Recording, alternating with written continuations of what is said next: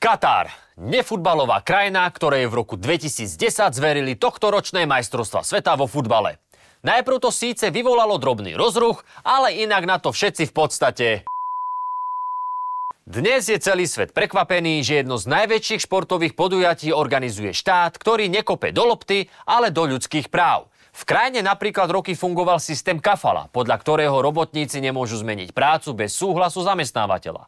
Ženy tam majú obmedzené práva. Homosexualita je ilegálna a LGBTI ľudí zatvárajú do basy. Čo je inak divné, lebo keď nenávidíš gejov, hostiť futbalové majstrovstvá nie je úplne dobrý nápad.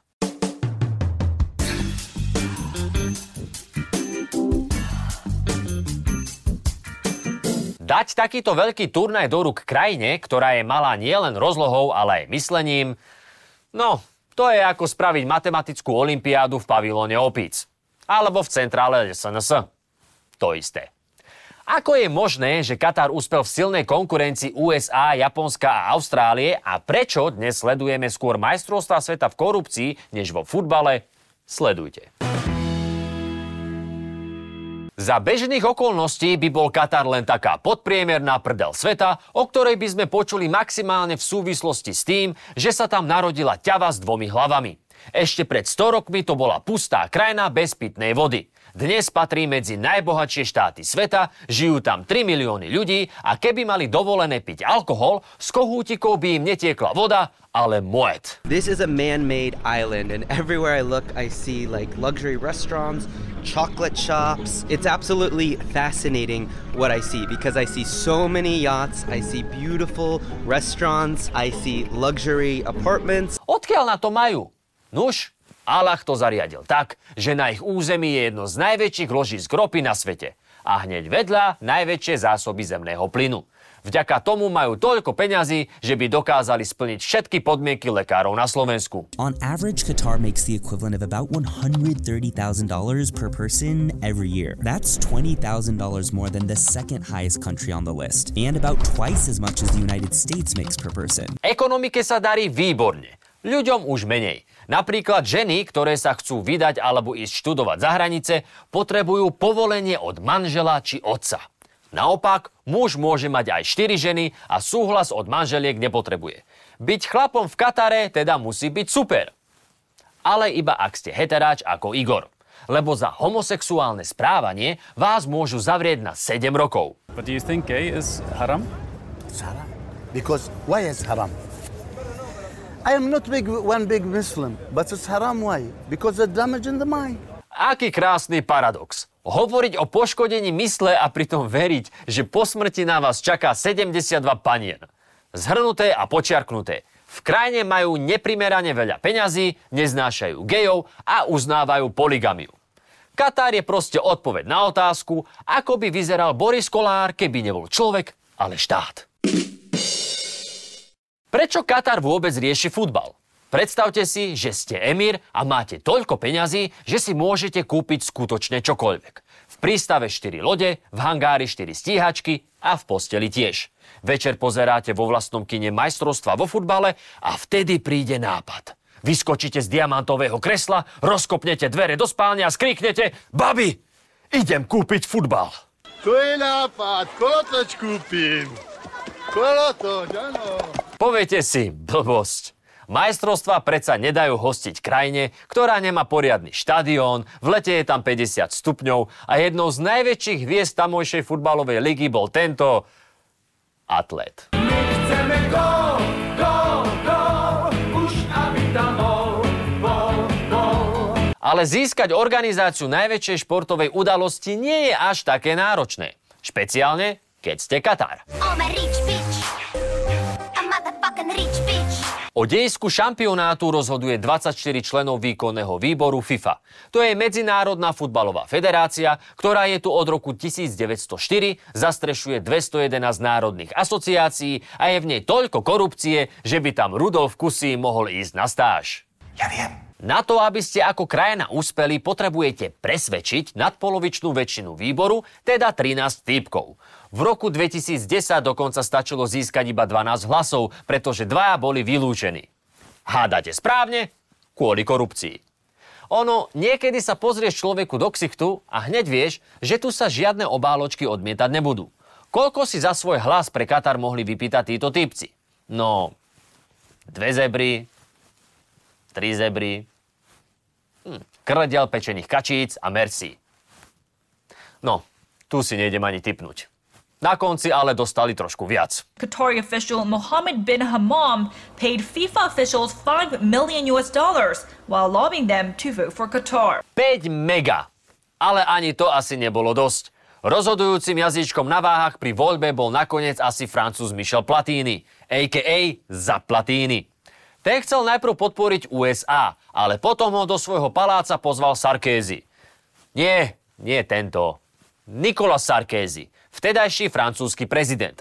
A spolu s ním tam boli aj Tamin bin Hamad Al Thanim.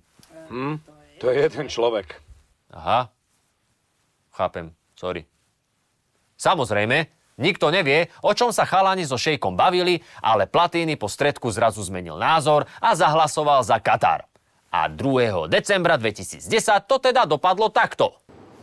The winner to organize the 2022 FIFA World Cup is Qatar.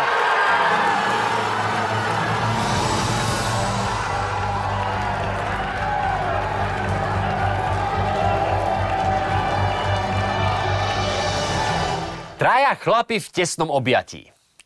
Neviem, či sa za toto ráno nezobudili s ťavou hlavou v posteli.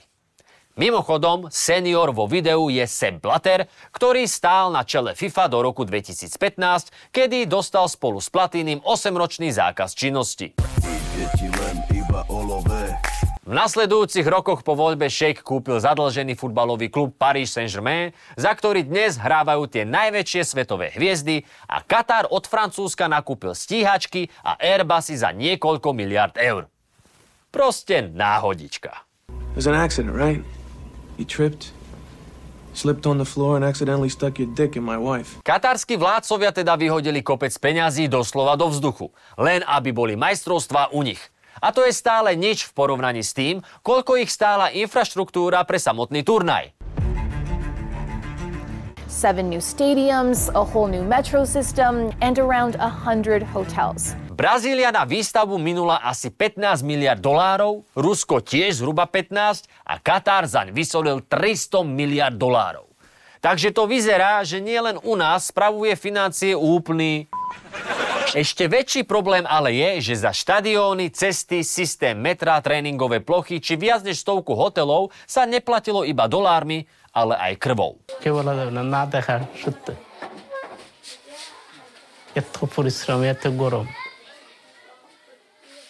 ফাতর বাঙ্গিয়া এন্ড খাস করি তো ফাতর বাংলায় একদিন খাস করলে 17 ঘন্টা ডিউটি করতে হয় Gazier says that in the more than 2 years that he worked in Qatar he was able to send home only $880 to his wife and son. Robiť 17 hodín denne v brutálnych horúčavách výmenou za mizerný plat. To je práca, pri ktorej by sa ani Pellegrini nesfotil. A vieme, ako fyzickú prácu miluje. Satisfaction.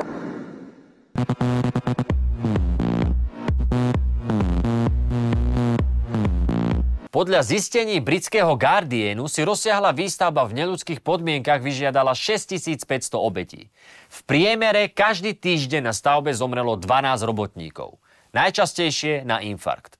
Spomeňte si na to vždy, keď zakričíte gól. Majstrovstvá sveta vo futbale sú napriek všetkému v plnom prúde. Na otváracom ceremoniáli nechýbali ťavy, zmyselné tance či inscenácia s názvom Morgan Freeman a Polovičný princ. Come on over. I'm not sure. Am I welcome? We sent out the call because everyone is welcome. This is an invitation to the whole world. Scénkou z 1,5 chlapa sa Katar snažil ošetriť obvinenia, že majstrovstvá nie sú pre všetkých. Ale ja neviem. Keď to povie zaplatený hollywoodsky herec a postihnutý chlapec. Nemáte tam niekoho dôveryhodnejšieho? Everybody is welcome here and everybody will feel safe when they come to Qatar. Would that include, say, everybody? Gay fans if they were holding hands in public? Would that be okay? Yes. Tuto normálne vidíš, jak ho to fyzicky bolí povedať. A hej, každý je vítaný. Aj geji. Jedine, že by nie. I showed up at the stadium last night and instantly I was pushed aside by the security guards at the media entrance and I was told explicitly, you need to take off your shirt. That's a political statement and you cannot enter because of that. I refused to take off my shirt. They forcibly took my phone out of my hands for 30 minutes. They made me stand in front of a CCTV camera. They continued to try to get me to take off my shirt. They stood above me as I sat and angrily yelled at me. Tak ja neviem už. Na jednej strane bojujú proti homosexualite a na druhej zatiahnu mladého muža bokom a pol hodinu trvajú na tom, aby si vyzliekol tričko. Inak, keď nechceli na štadión pustiť novinára s dúhou na tričku, ako asi museli dopadnúť títo fanúšikovia z Anglicka.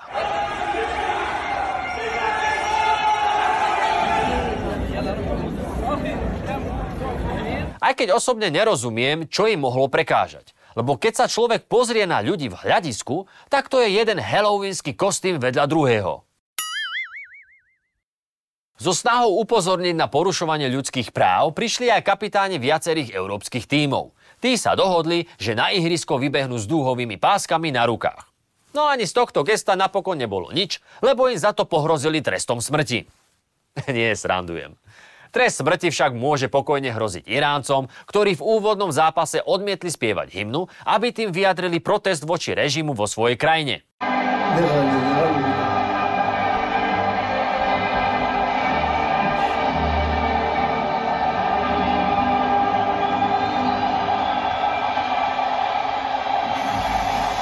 Iránci odvahu našli.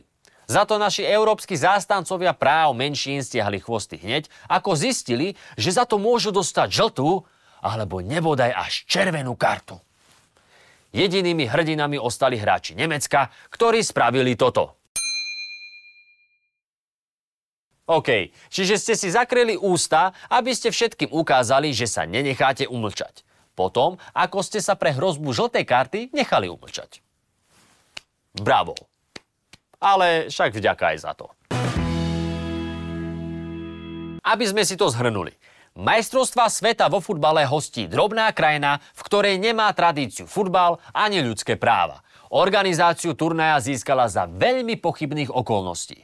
Prvý raz v histórii sa hrá v zime, teda uprostred futbalovej sezóny, čo nevyhovuje hráčom ani klubom. Všetko to stálo príliš veľa peňazí, prírodných zdrojov a zomreli kvôli tomu tisíce ľudí. Neviem ako vám, ale mne je z toho tak nejak nevoľno. Kto vie, ako to cíti aktuálny šéfinko svetového futbalu? I think for what we Europeans have been doing in the last 3000 years around the world, we should be apologizing for the next 3000 years before starting to give moral lessons. Nuž, vyzerá to, že budúcnosť tohto športu je v dobrých rukách. Inak, keď tak premýšľam, posledné majstrovstvá boli v Rusku a teraz sú v Katare. Akože čo nás čaká ďalej? Severná Kórea?